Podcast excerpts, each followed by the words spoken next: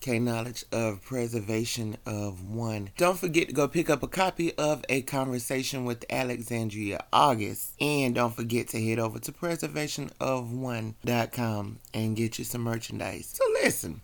I was scrolling and I seen they got this whole recall on Enfamil and Sim- Similac and all that stuff there. What's so doggone crazy about an Enfamil? That was like one of the biggest, that is the biggest um brand for um infants that was pushed off for babies, you know, especially for the WIC program. You see what I'm saying? Uh WIC for WIC. That was like the most pushed off milk and WIC is that's a that's a government program right? You get vouchers. You go into the store. You get, you know, your stuff. You get the baby stuff for the month. Enfamil, that's what they was pushing off on um the WIC program. Do you know how many people got WIC? Do you know how many people get WIC? And then so now for them to say that Enfamil causes what dead bowels, gastrointestinal issues. Enfamil has been around at least 30 years. I know gots to be, right? So 30 years, I mean that if you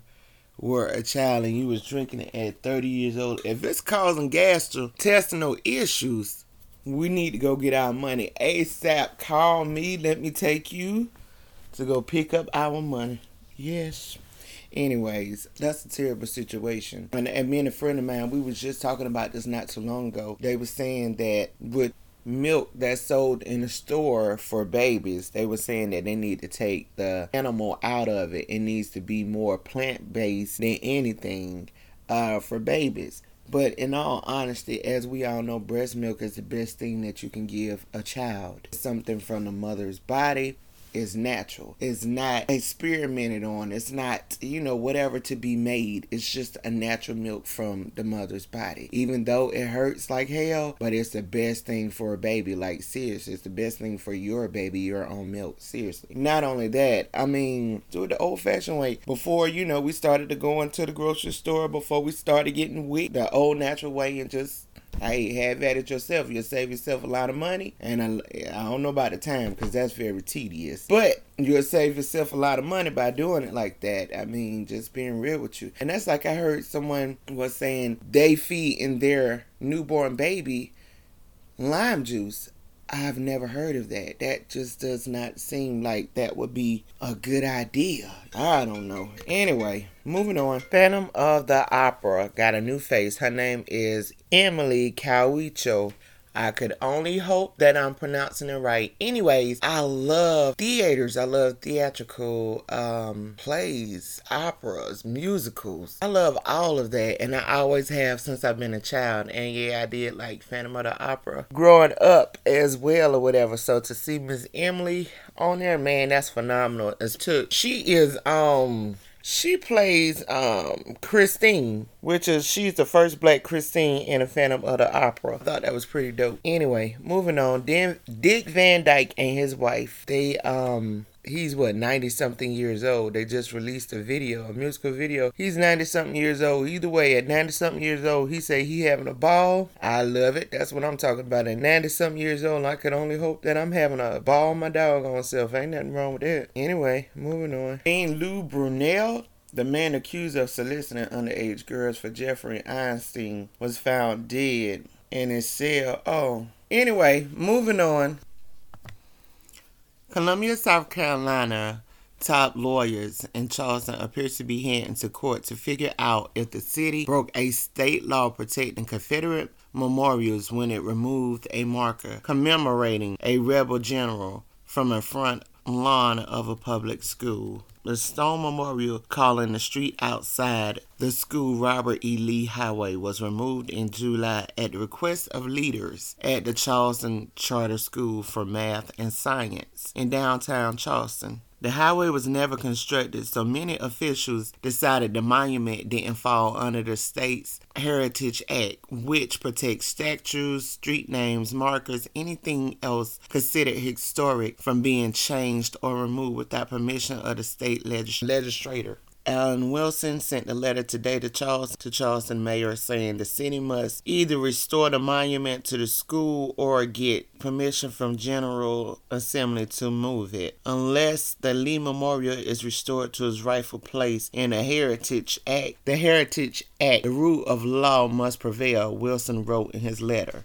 The lawyer for the city are working on formal response to Wilson's letter and said throughout the reviewed and request and found it followed the Heritage Act and the state Supreme Court ruling in September that upheld the law but struck down requirements the third party a General Assembly must approve a move or a name change.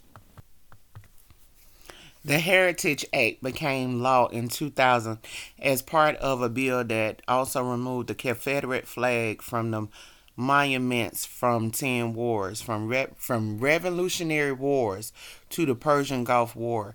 It also protects monuments honoring African Americans and Native Americans, as well as catch hall phrase of all historic figures or historic event.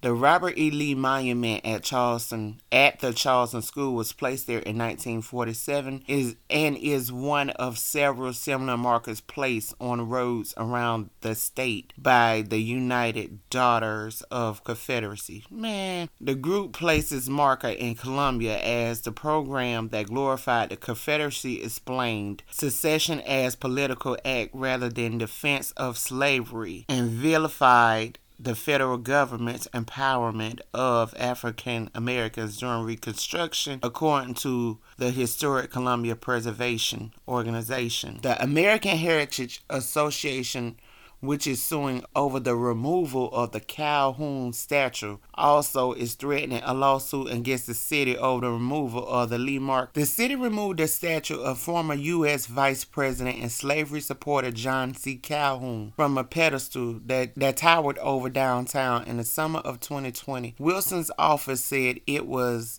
allowable because the statue was not on public property and didn't honor any event covered in the Heritage Act. Man, I, man, put that stuff in a museum, okay? That's why they got museums and other places like museums and all that. They'll put all that stuff in the museum, get that stuff off the roads. I don't understand it, my dog. We, I mean, seriously. We all know put in a museum and keep it pushing. That's all I got to say. I mean, you know, if you're doing it like that, in all honesty, why not just put monuments up of everybody that Dylann Roof slain in that church in Charleston? You know, if you want to sue somebody, you want to go after somebody, why not go after his people? Uh, Granddaddy owned a store called Bunkers in South Carolina. Why not protest? Why not sue him? Why not make him pay some type of compensation for? I mean, for the um people of the church for their family loss you see what I'm saying? I mean, anyway, this is K Knowledge of Preservation of One. Don't forget to go pick up a conversation with Alexandria August, okay? You can get it from eBay. You can get it from multiple places, okay? Google me, got dog on it. Go ahead and pick up a copy. Show your support, show your love, because God knows I love you. This is K Knowledge. Thank you.